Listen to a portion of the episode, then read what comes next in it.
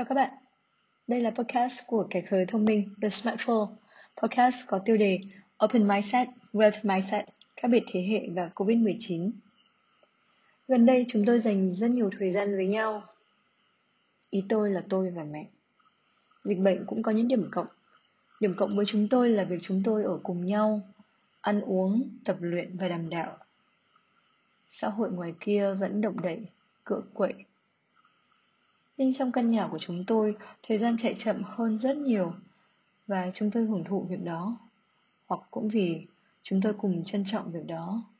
Đó là những thứ nếu không hưởng thụ trong hiện tại, chúng tôi không chắc có nhiều cơ hội như thế ở tương lai. Và quá khứ, thời thơ ấu của tôi và tuổi trẻ của mẹ đều đã qua lâu rồi. Dịch bệnh, người ta ở nhà nhiều. Thời gian gắn mắt vào nhau ít đi, mà vào màn hình máy tính hay điện thoại thì nhiều lên.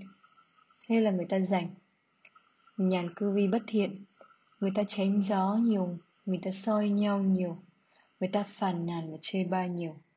Scandal ngập trên mạng, đa số đi đâu cũng thấy những thứ tiêu cực, giặc mùi suy đồi đạo đức. Mẹ tôi, một nhà giáo chân chính và mẫu mực, một người sống một cuộc đời theo đúng textbook, nói: những người này đúng là không bình thường. Tại sao họ không A, tại sao họ không B?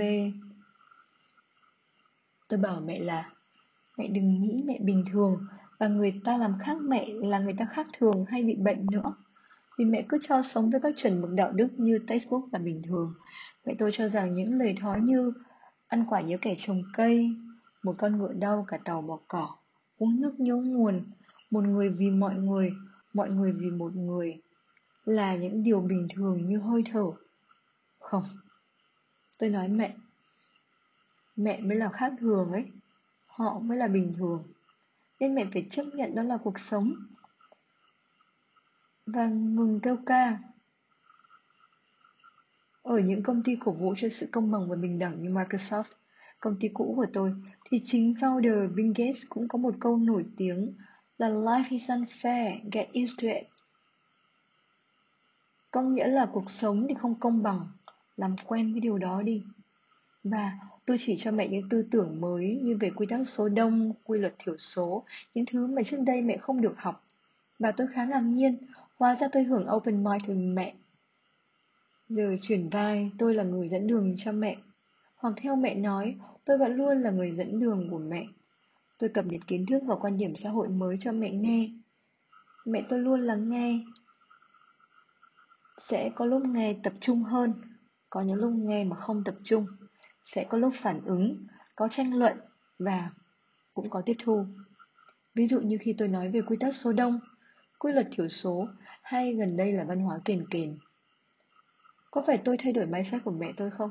Không, tôi không thay đổi. Tôi chỉ nới lỏng mindset ra bằng việc đưa ra những quan điểm, ý tưởng và kiến thức mới. Giống như vài khách hàng thuộc thế hệ trước tôi mười mấy tuổi, gật gù sau buổi tư vấn và nhận xét: chắc em rất vất vả vì thay đổi mindset người khác, quả không dễ dàng gì.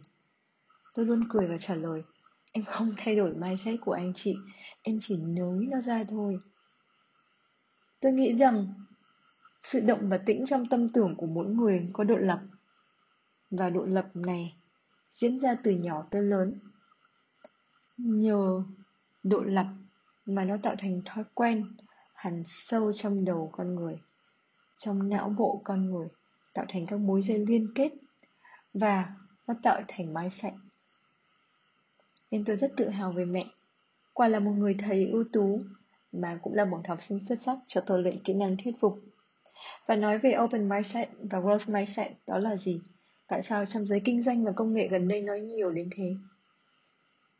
Hãy lắng nghe ở phần hai. Cảm ơn các bạn đã lắng nghe podcast của The Smartphone, kẻ khờ thông minh. Chúc các bạn một ngày khờ khạo, thông minh và đáng yêu.